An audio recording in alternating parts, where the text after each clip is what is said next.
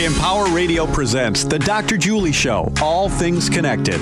Break through the illusion of separation, explore the infinite field of possibility, and make connections that inspire. Now, here's your host, Dr. Julie Krull. Hello and welcome, everyone. You are listening to the Dr. Julie Show, All Things Connected. Each week, we gather right here to make connections that break through the illusion of separation. We live in challenging times. Yet, what if we are poised to become more than we think we can be, more than we can imagine as a species?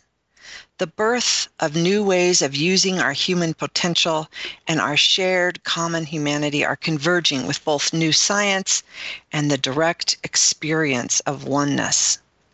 We are coded with potential, and it is time to look at a new evolutionary trajectory.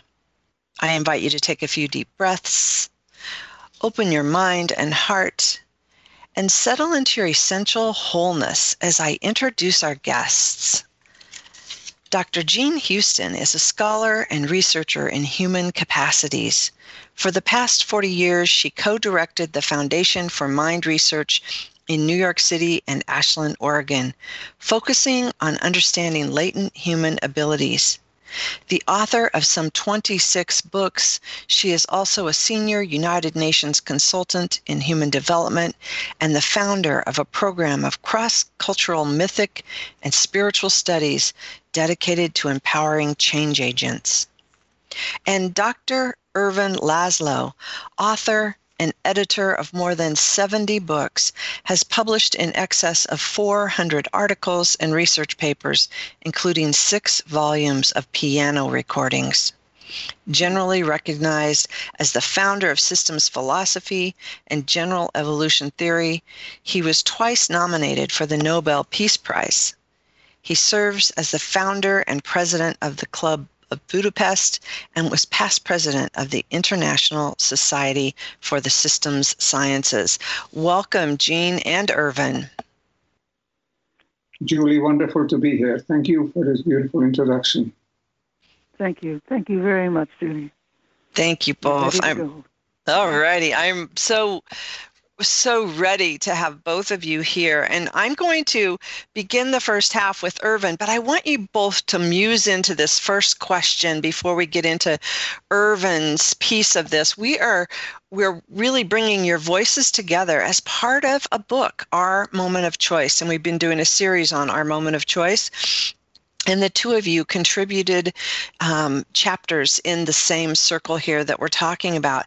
And my traditional first question on the show is usually what does all things connected mean to you the, the title of our show but i want to bring this twist into this because we're talking today about really that convergence of the science and, and reason of the mind and the experience of oneness. So, how does the science and the experience of all things connected create a new evolutionary trajectory for us. And Ervin, I'm going to start with you. Well, I think all things are connected uh, is an intuition, a hunch for spiritual people, which has now moved from the from the plane of speculation to the plane of science. We are we are connected. We are all things because everything that's in the universe is in us, just as we are all in the universe. And that's no longer speculation. That's now quantum science. It's the new paradigm in science. It's at the same time the greatest illusion overcome, at the same time as the opening of the way ahead. I cannot think of anything more fundamental than the idea that we are truly connected in fact, we are one in the sense in which a hologram or elements of a hologram are one because all the information of the hologram is in every one of its elements. So I think what you were saying, Julie, is really is the crux of the matter. It's what we need to recognize. It's the lack of what created the problems, primarily that. And that's the task in front of us to know that our intuition of oneness is becoming effect.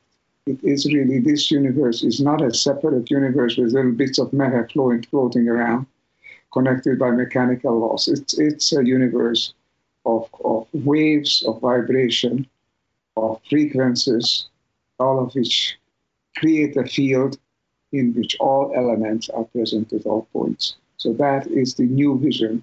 The vision is also the old vision was the vision that we need to recover as we go forward. Beautiful. And we are going to dig deeper into those pieces um, with your contribution to the book, Ervin. Thank you for that. And Jean, do you want to expand on that? What is the, the science, the new science and experience of all things connected? How does that create a new trajectory for us, evolutionary trajectory? Well, the new science affirms, as uh, our dear friend Ervin has just said so beautifully, that we are part of a great unity of beingness. We are not, as human beings, we're not encapsulated bags of skin dragging around a dreary little ego. When we get mm-hmm. caught in that, the world perishes. When we really move into a whole different sensibility, the sensibility of the great oneness in which we all live and move and have our being, then, my friends, we have entered the tipping point. and the tipping point time of accelerated changes with compounding impacts. I mean, it's, it's a time of catalyzing, catalyzing into unity, catalyzing, catalyzing deep transformational changes, uh, or else become catastrophic. I mean, these kinds of tipping point times signify that we are in the transition between two major cycles and during this transition time, the old normals are gone. And the new normals are often uncertain and ambiguous. So we have the combined effects of the current COVID uh, pandemic, climate change, biodiversity crisis, lack of tra- transformative leadership, and the rise of some of the worst human be- uh, behaviors that deliberately breed division and separation. This is calling us and quickening us into our inherent unity, our inherent greatness. And so, this particular stage of our universe's, what should we say, evolutionary capacity, is working in us towards unity. It's active within us. And it requires that we ourselves begin evolve to a new future pattern. Because if we don't make this evolutionary jump, our world will collapse. And so, let us look into the keys for deciding the direction of the tipping point dynamics that are now activated. We literally hold the future direction for our species and our planet in our hands. I mean, never before in history has it been this important to realize our creative power for creating a future of unity. Mm.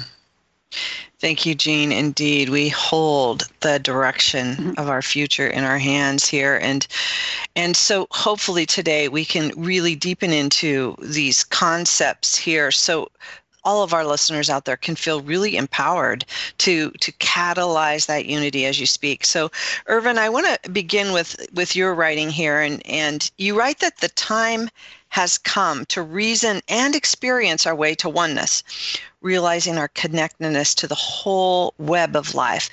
And let's talk about reason and experience for a minute the head and the heart. I, I talk about the convergence of the new science and the direct experience of our inherent wholeness.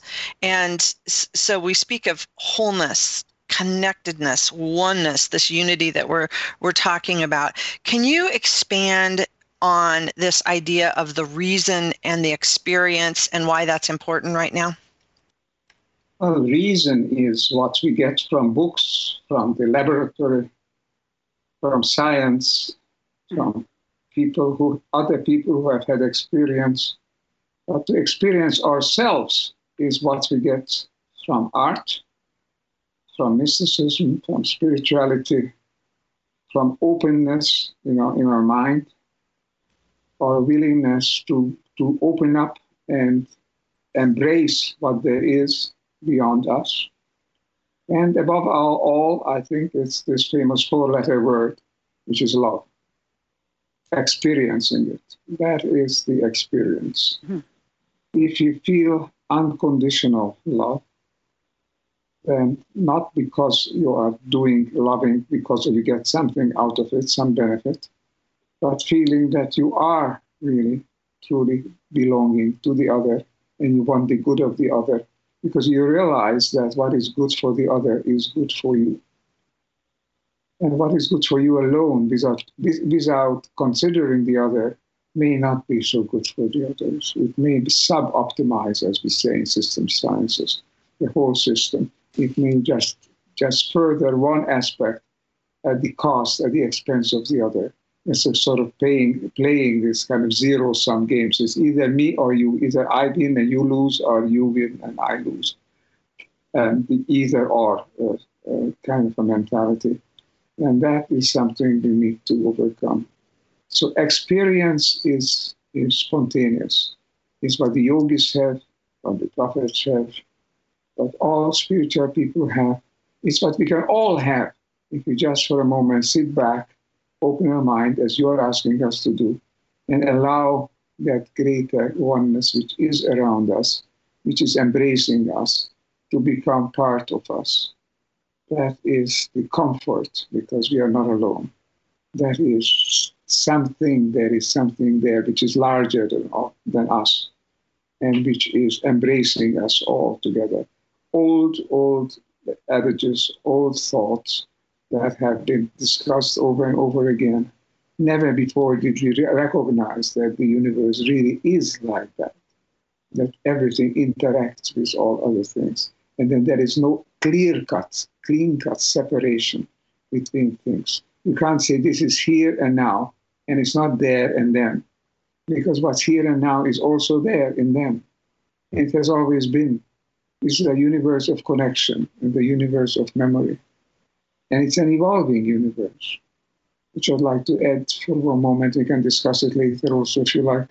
Uh, this is not a universe where, one, a universe where oneness with others remains passive, it keeps us passive or keeps us the way we were oneness with, with another is means entering into a driving force, entering into something that moves, that evolves, that becomes. So the oneness experience is an experience of evolution. Okay. It's more than we could have hoped for. This is an experience that I am having increasingly, thank goodness, um, this is happening. And I'm having it while I think, while I write, and I can just allow it to, to, to flow forth. And it's something that I was trusting as a pianist. You know, I was in my younger days, I was a concert pianist. And then when I was performing, I allowed this sense of the melody, of the oneness of the, of the oneness of the work of music that I was playing, the oneness with the, with the public, with the listeners, allow that to flow into me. Now I learned that there's the same oneness flow that I need to open up to when I write, when I think, when I talk. I never prepare things anymore. When I ask to talk something, I just talk the way it comes because I trust that it comes. So far, it hasn't disappointed me. Of course, you have to check what is coming to see that it's not just pure wish fulfillment, that's idle speculation. So I like to check it. And if I find that it corresponds to what I learn, what I reason, then this coincidence of reasoning and experiencing is the greatest guarantee, the greatest comfort I could have. That what I'm finding is really corresponds to what there really is. So I have this comfort. And I, that's, that gives me also the trust that what we have today, this, this crisis, this chaos, this impending catastrophe, is something we can overcome not by outside forces, not by authority, by being commanded or commanding, but by entering into ourselves and finding that together we can do it because together we are one. Just so far, just just this much at this point. Thank mm. you for, for considering this. Yeah, together we can do it. Um, wow, I just want to pause, Ervin, and and go back to early in your response you mentioned the experience of love and unconditional love. And you are a legend in systems sciences. And the thing that I'm really enjoying about our moment of choice, this book, is many of the scientists have brought in the idea of love. And so it's it's really delightful and endearing to hold science at the at, with love at the same time. It's like we're, we're holding this reason and this experience. And to bring in the i'll have to tell you Gregg Braden and jude currivan were on together and they mused into the science of love as well. So i just want to pause there and give you an opportunity to expand on what that truly means as a scientist to really converge in this place of holding that sense of oneness as that embodied experience of love, that flow of oneness is that experience of love flowing into our creative expressions, our written expressions, our it just feels really hopeful for me to hear you, Ervin Laszlo, mention love. Can you speak more about that? I think it's an experience that makes us humble. It's necessary, a necessary humility because we are not dominating. We are not, the world is not what we say, what we want. The word is what we feel and what we allow to happen. It's, it's to feel to be part of something. It's both a tremendously empowering experience and also a humiliating, a hu- hu- humble experience, I should say, because we are part of it. There is something greater, greater than us, greater than we can think. William James said that already in, re- in relation to what he called the religious experience. I would say, in general, the spiritual experience or the deeper experience. It's a great comfort when you know that experiments show that what has at one point been one, like a quantum, having been in the same quantum state, this entity, this vibration, you can project it as a wave or as a particle, or they are bo- it's both actually. And you can project it no matter how far away, any finite distance, and it will still behave as though it would be one. You can cut it into half, project it. And that's just a laboratory experience, an experiment. And this has been done over and over and over again. So the wider implications of that, which is coming to the fore now, that no matter how far we are separated from each other, we are still feeling that oneness. An interesting experience, just to mention it, is that of the new, the new medicine, the new healing when you heal, when the healer truly heals, that healer becomes, in a way, enters into and becomes one with the patient, with the, with the other person, with the healer, as you might say. And that way you can feel it. I've, I've had the experience that we're working with particular one, but also several healers, spiritual healers, who can tell what is happening to me, at least on a physically in my body, no matter how far away I am them, from them. And they can, they can help. They can send information. They, they send the energy. And that is actually happening. I feel it. And I'm not a healer, to some sense, I can also feel myself into other people. And the key to that, we're talking about love, the key to that is love because if the key to that is the feeling of wanting well, wanting good. A nice saying is that I've had once a discussion with, with Larry Dossey about this. Uh, they're saying that be kind. Kindness, very nicely put. Let's be kind to each other. Let's be kind to nature. We are not something else. We are it. And it's only together that we are whole alone we are just a part, a segment, but we are not, never truly alone. That's an illusion. Einstein said it. And so there is something more. And that something more is the wholeness. As a scientist, it's a great comfort to rediscover this. That experiment shows that this is true. This is the way it is. And the experiments are only now starting on a larger scope, on the level of entire groups of people of entire species, entire ecologies, perhaps the planetary web of life. There's so many things we can still find out. And what we'll find is always that one thing reacts, responds to another. We are all, in the last final count, we are all vibrations, vibrations that interact, that work together like a tuning fork begins to vibrate when each one tuning fork, the others also vibrate. Resonance. We are resonant be- beings. And that is, means that uh, truly a wholeness created by something larger. We don't know what has created it.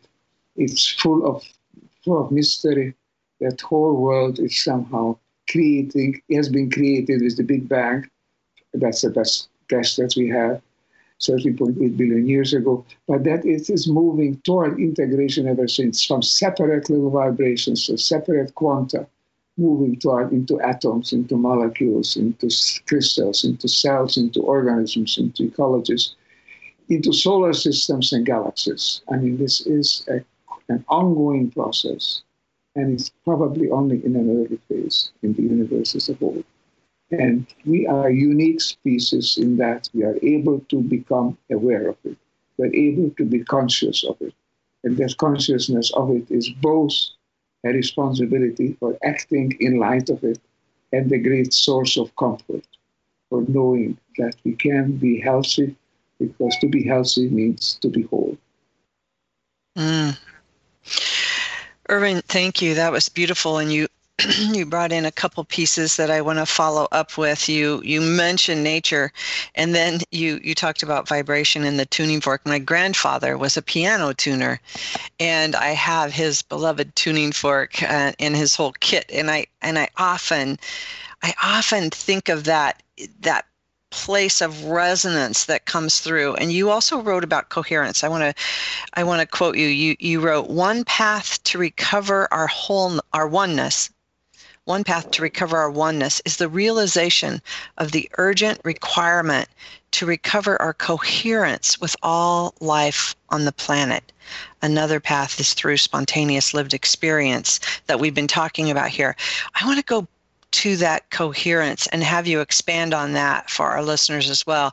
When we talk about resonance and creating coherence with all life on the planet, with nature, with one another, with, with the animals, with the plants, with the water, can you speak more of, of how do we recover our coherence with all life? And is this a practice and a pathway we all can learn?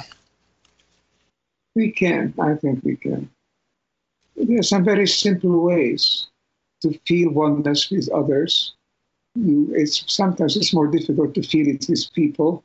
It's easier to feel it with animals because there is no blockage there. There's no ego really involved. I have a marvelous relationship with my dog. I always had a dog for so many years, and, this is this is now I think fourth dog that I've had. I've been living 15, 20 years each.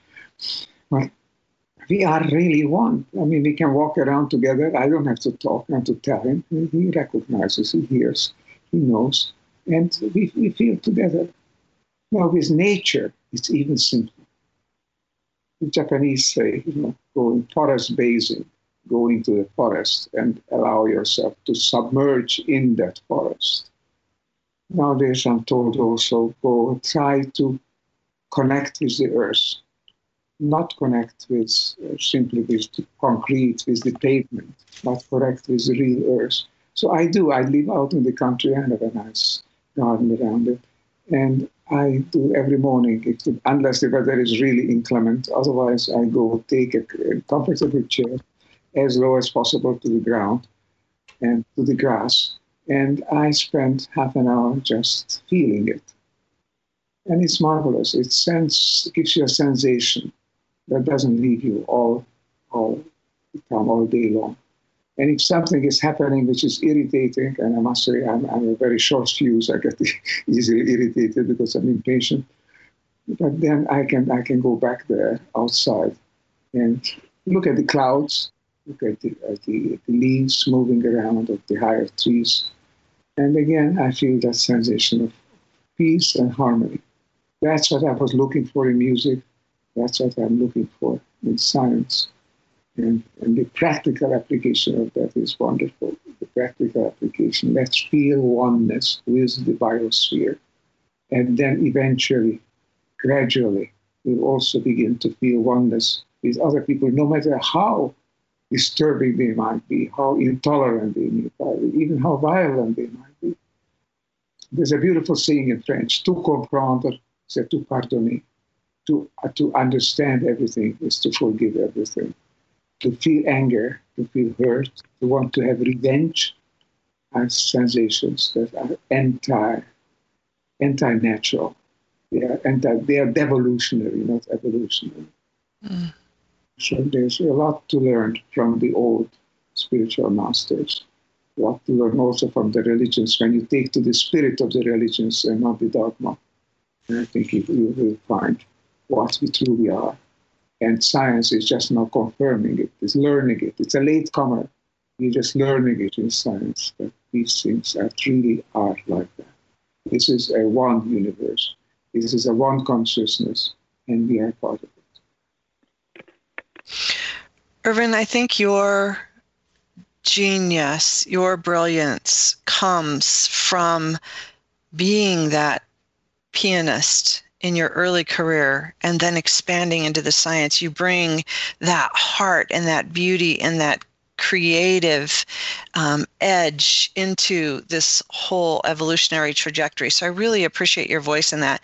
And I just want to ask you one more question before break here, because I think it it's important to all of us as we're exploring consciousness and the evolution of consciousness.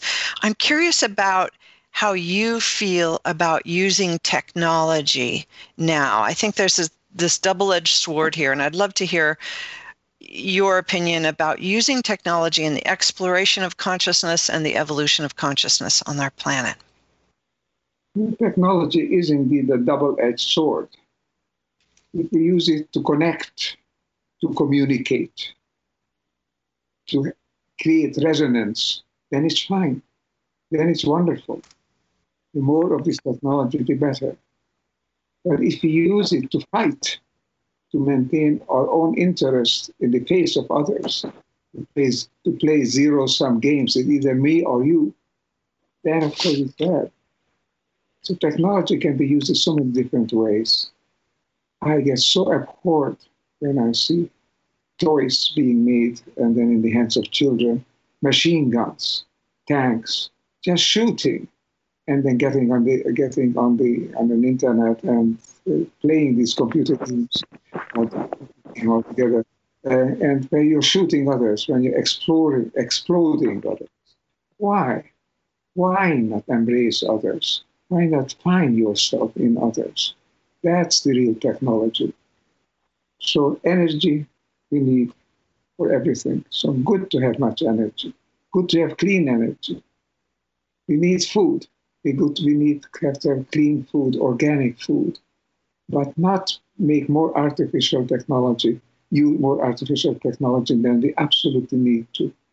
We are leading and more and more artificial life divorced from nature, divorced from the natural products. So we eat like that, we, we consume like that, we, we dress like that. It's time to come back. It's time to go forest bathing, where the forest is the biosphere as a whole. That's my ambition. And you're quite right. Yes, music has given me the original impetus for this, but it has stayed with me. And now that I'm reaching a somewhat advanced age, uh, actually one and a half years now from 90, I can I can feel that more and more. I think that's the way to go. Beautiful. Thank you, Ervin. I'm Dr. Julie Krull. You're listening to the Dr. Julie Show. We're going to take a quick break. And when we return, so much more with our moment of choice, Ervin Laszlo and Jean Houston. We'll be right back.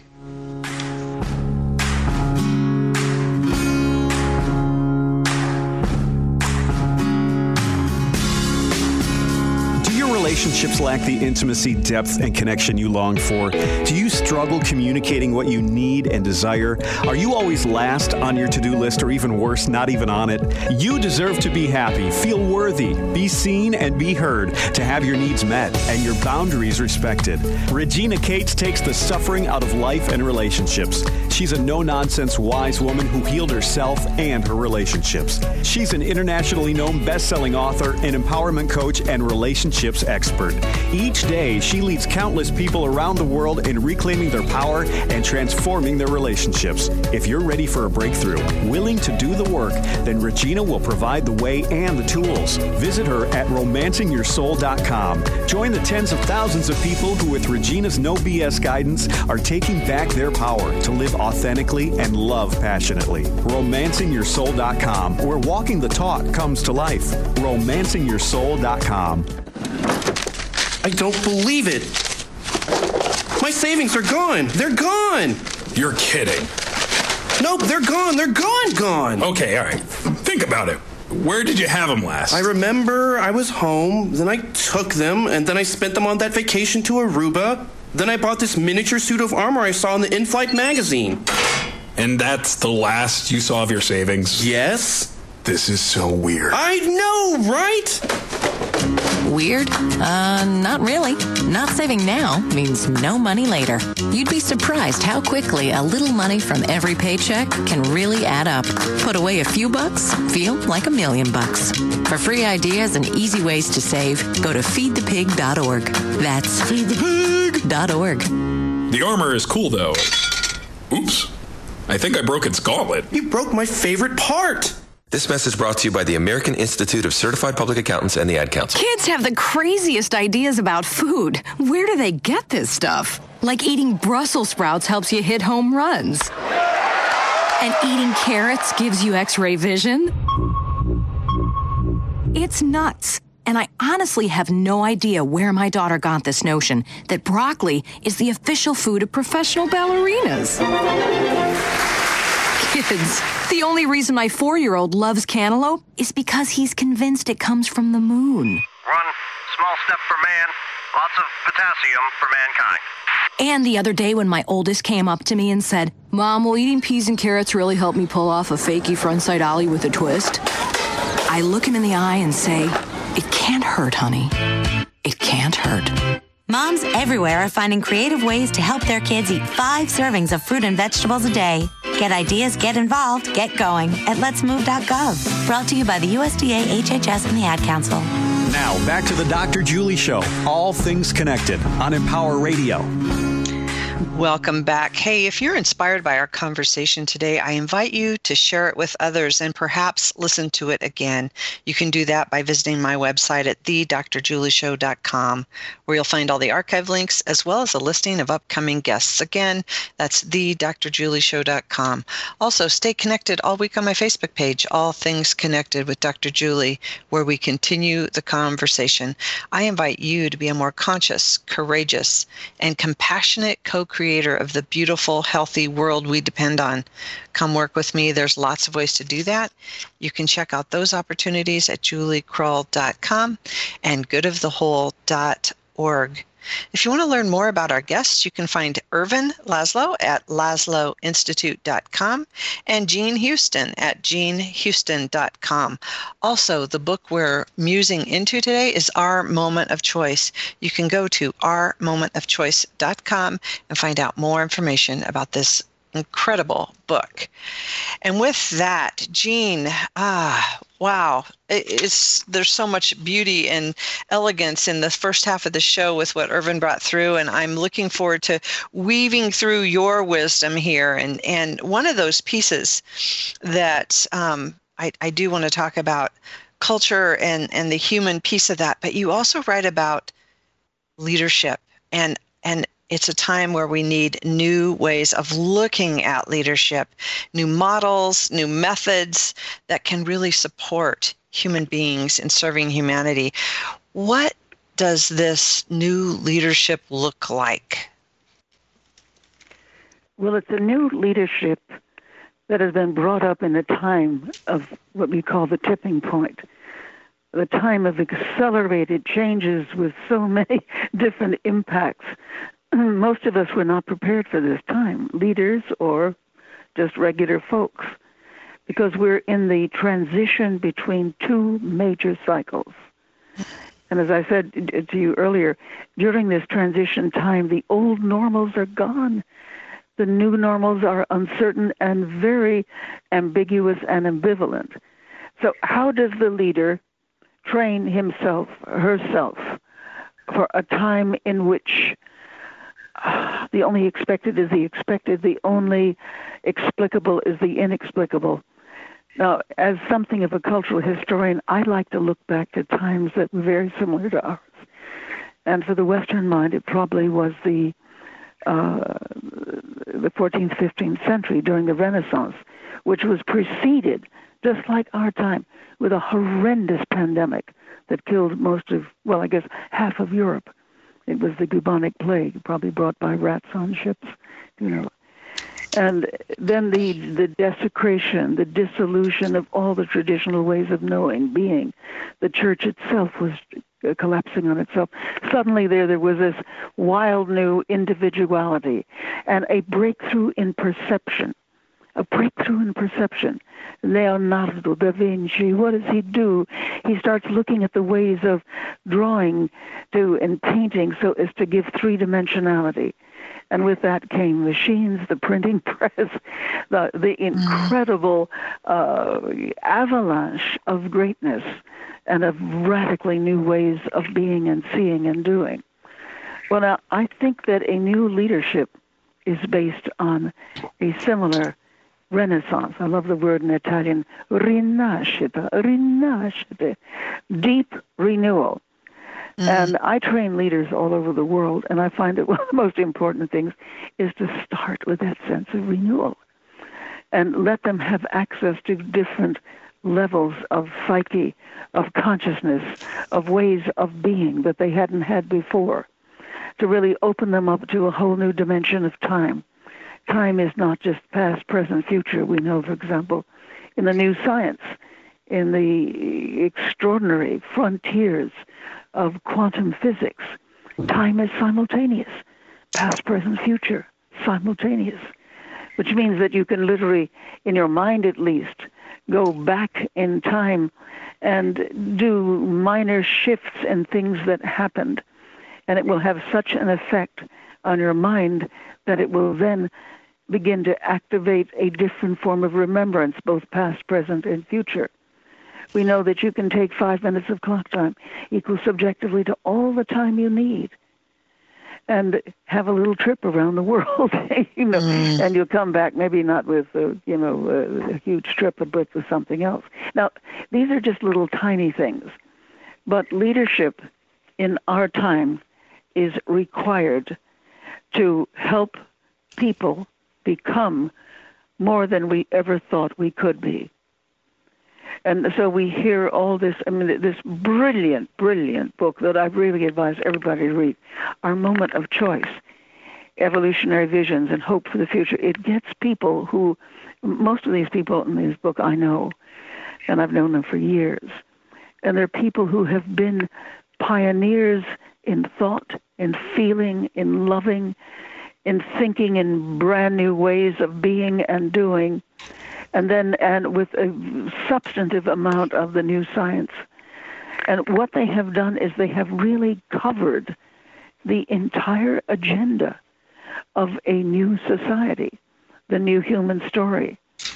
Um, uh, the the connecting the threads to, of call to collective action, experiencing our way to oneness, vibrational intelligence, uh, the current science of awakening, the big picture.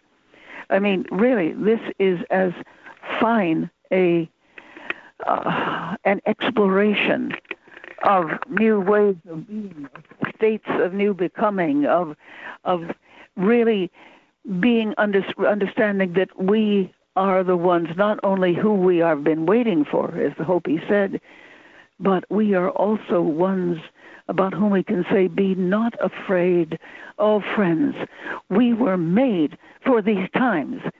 And our moment of choice is really about that how we were made for these times and what we can do about it. So, my work all over the world, I, I don't know if you know this, but I'm launching in January. I'm actually the chairman of the largest theater on Broadway. How about that? the Palace Theater. And what we so we have the wherewithal and the uh, we have the technology to launch communities of practice all over the world. And within six months, we'll have a million people. But it's it's not about uh, trying to get uh, you know higher or make money. It has nothing to. It has to do with tapping into the immensity of potential that is there quivering at the edge of consciousness itself, yearning to move. We are in Renaissance times. We are in the mm-hmm. times that are ripe for a, what should I say, a species change. Now, Ervin brilliantly referred to these kinds of things, and he's talking about the coherence between people, the urge toward unity. That is part of the major music of our time. And this music is something that people the world over are feeling, wishing to act on, and wondering if they are capable. So, what I'm doing right now is bringing my work and our work in human development, literally in exercises and processes, in reaching beyond what you thought. I mean, it it takes a certain kind of consciousness to wake up. It takes a very different and more con- considered and potent consciousness to grow. So I'm out to grow people the world over. No money, no uh, no special status, but then take on take on the big issues, whether it's climate change in their local community, whether it's finding appropriate food, whether it's finding new ways of, of not only environmentalism, but ecology and economics. People are geniuses. You know, I've worked with literally tens of thousands of people the world over over a whole lot of years, and I've worked in, I think it's 109 countries now, you know, since 1958 and what I find is beneath the surface crust of consciousness, there is genius. There's the universe. There's the ability to tap into great fields of knowing, of being, and becoming. We have barely begun to use what what is it the Sufis say the the treasury of unseen generosities, the treasury of unseen generosities that lies within us, between us, and is part of this cosmos of which we are a conscious part. We don't just live in the universe. The universe lives in us, which means that in certain states of commitment, focus, love, tapping into the richness that we contain, we can find ways of joining our present time of the tipping point, our time of extremes, and uh, really tune into profoundly evocative, transformative ideas and ways of being that will give us, what should I say, the roadmaps, the ways mm-hmm. the yellow brick roads, if you will, to the finding of profound new ways of unity and of transformational action in what has been called synergistic convergence of the worldwide network mm. of interconnected humanity, ushering, I do believe, the next level of human consciousness. Well, Jean, that wrap that with a bow. Um, that incites great uh, just like yearning inside of me like yes let's go and you your genius. You talk about people are genius. We have this genius. We can tap into this and this moment of choice. And here we are. We're we're made for these times. But your voice through your decades of of working with social artistry here i appreciate how you said we need a gathering of the potential of the human race and that particular genius of every culture if we're going to survive. You you brought in the genius of every culture, not just the genius of every individuals, that literally we can learn from cultures. And I think this is an important piece we don't often think about. We often say, you know, we're, we're individual cells within one planetary body, and we need to, you know, yes. find the genius of every cell. But let's bring culture into this conversation because I think it's extremely vital to mm-hmm. our wholeness now. Well, you know, having worked in so many cultures, uh, you probably know that I was the adopted daughter of Margaret Mead, the anthropologist. Hmm. I mean, I have a wonderful mother. She has a great, great daughter, but that was our relationship. Uh, she would, you know, I'm very tall and she was very short, and she would look up at me and say, "You're just like me." And I looked down and I said, No, Margaret, I'm not at all like you. You are much smarter than I am, and I am much nicer than you are. but Margaret said, Jane, go out and harvest the genius of the human race. So she wrote me letters of introduction to uh, tribal leaders, to uh, people who were uh, exploring new forms of leadership in many different societies. And I would go into, I'll give you an example, a an African uh, tribal society, and I would discover the ways that they were solving problems. And it was very different from ours. They would dance it. They would dance it. They would enact it. They would feel themselves sourced and energized by this, uh, by uh, the dance, the rhythms, the universe herself and know it as holy. And then they would come out and they'd say, well, now this is what we can do about the sewage system. it, was, it was just remarkable, you know. I, I, I, just think of so many societies that, that she put me into where I would stay for a while and learn so much within what I did subsequently is begin to bring the genius and wisdom of many different societies it, when they were relevant to solving our problems in the Western world or the Eastern world or wherever I found myself at the point. But it is the world mind is at a point where in which the world mind is taking a walk with itself, isn't it? Mm. I mean, you just have to look at the changes in food. It was not in the Western world just meat and potatoes. You go into a restaurant and you've got an Asian fillet of sole that has uh, um, French, you know, spices and Italian modes of cooking. I mean, the, the, the, we, we look at the tongue. I, I'm a serious cook. You know, I had to become a serious cook in order to keep my parents together because my mother was Maria Annunziata Serafina Graziella Fiorina Perpetua Todaro, born in Syracuse, Sicily.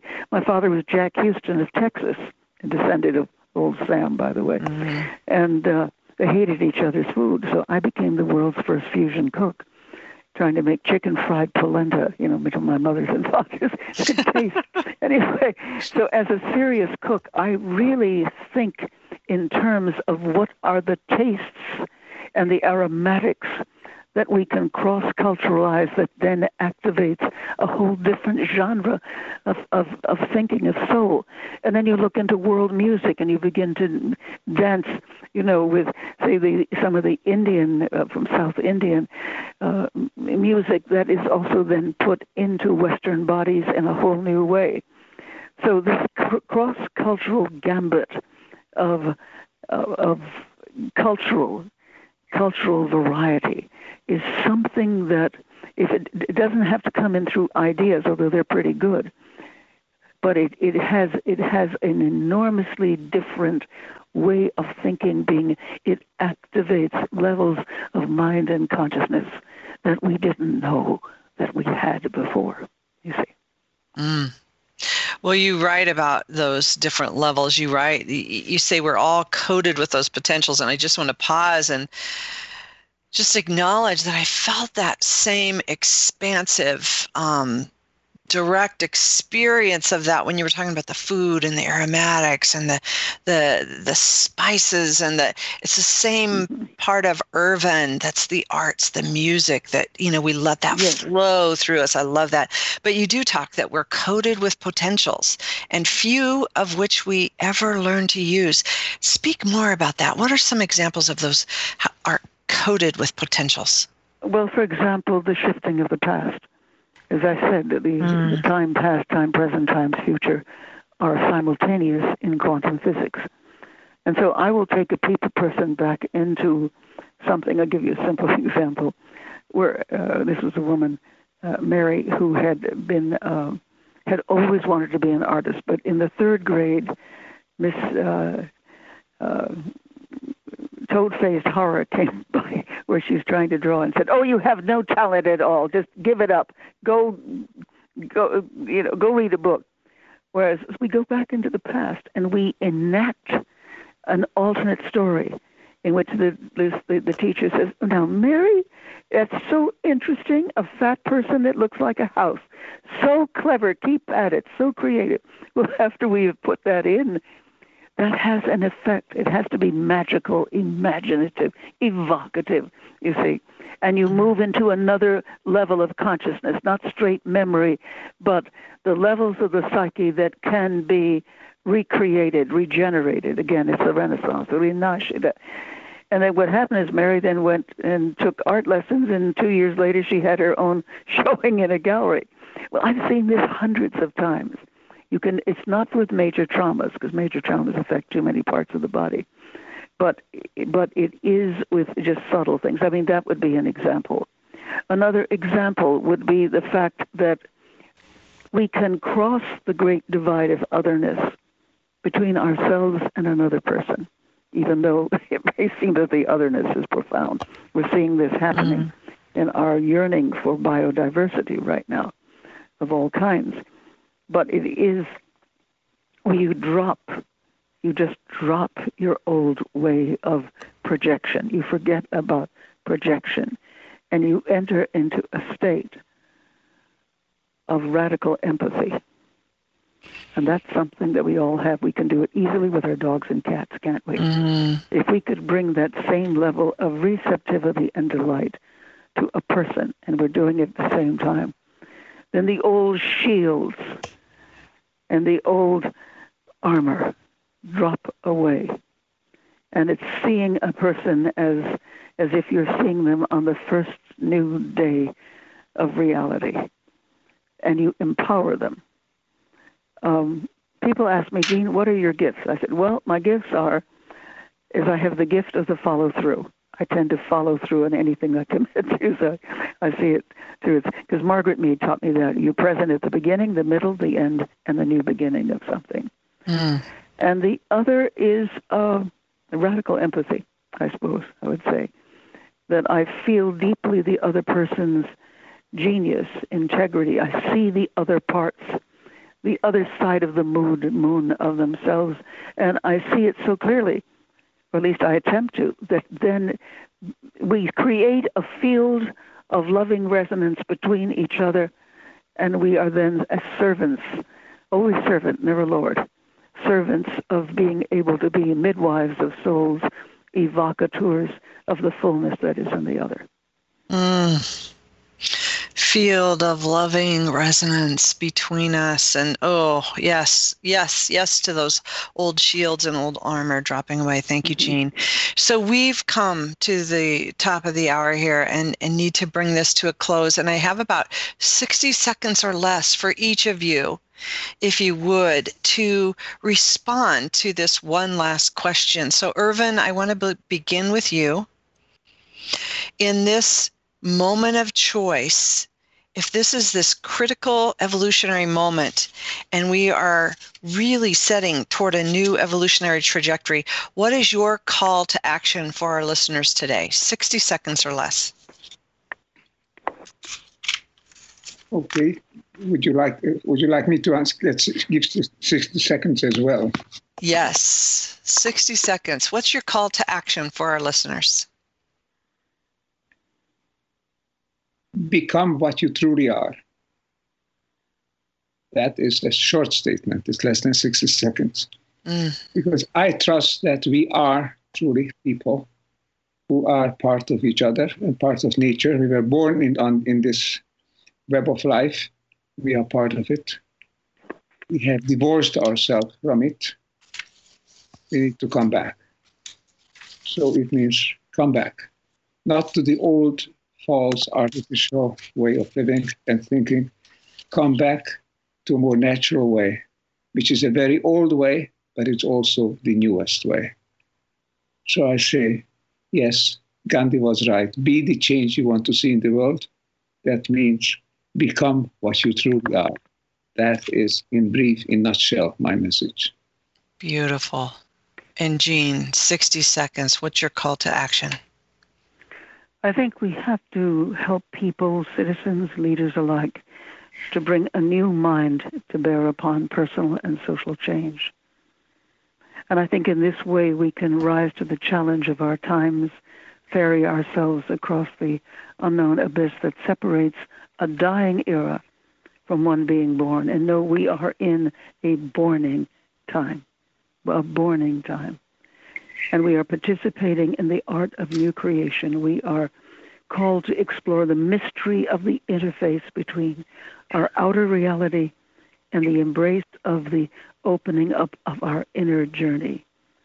So we have to give real time for reflection, contemplation, so that, that we have from our inner life, which is directly accessible to the cosmic knowledge itself, the cosmic love, that we can create a vital synergy between our inner reality, which is growing, the outer realities that are necessary to transform our world and our time. Jean Houston, Ervin Laszlo, thank you so much for joining us today. This has been a magnificent conversation with so much um, just beauty emanating from your voices. Thank you. And I want to leave you listeners with the words of Jean Houston. We are at that stage where the real work of humanity begins. That it is the time and place where we partner with creation in the recreation of ourselves, in the restoration of the biosphere, and in the assuming of a new kind of culture, what we might term a culture of kindness, where we live daily life in such a way as to be reconnected, charged, and made aware of the source of our reality until our inherent inventiveness is liberated and we are fully engaged in our world and our work. You've been listening to the Dr. Julie Show, All Things Connected. Remember, together we are creating connections for the good of the whole. Until next time, I'm sending you a world of love. Bye for now.